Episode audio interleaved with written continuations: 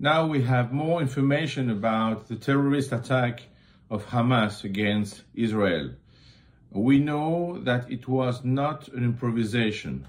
We know also that it's not an invasion because already the Israeli military uh, have counterattack and um, control every community around Gaza.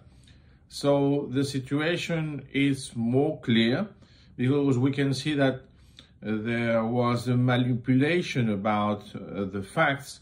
So it was a surprise. This is true.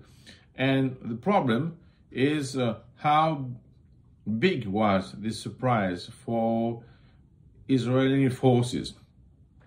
The reality is that now, after the terrorist attack, we are at the level of the strategic counterattack.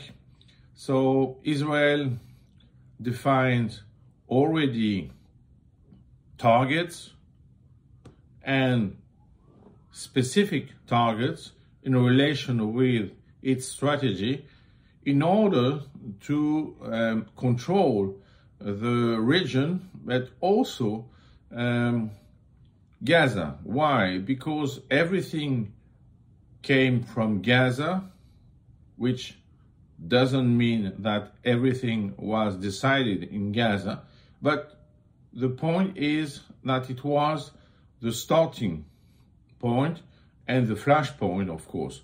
So uh, now we can see that uh, for the control of all the region, Israel has uh, made uh, many strikes in order to not only control but to stop any um, will of attack against civilians. So the situation is that we are in a crisis. We are uh, definitely uh, in a war phase. Why? Because we can see that the position of Israel is that Hamas is a real enemy, not just a political opponent. And with this terrorist attack, we see that the position of Israel is correct.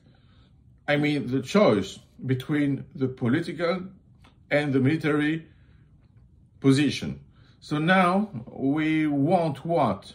Uh, we want a regulation, not a negotiation about that. We want uh, that this conflict has a small impact. So in order to do that, we have to finish all this process quickly.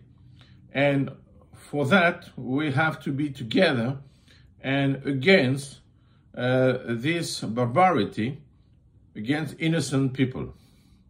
So now we have the facts, we have the new game, the new war game, and we want, in fact, an end game rather quickly uh, to solve the problem and to show and demonstrate to everyone that the situation is under control for the future.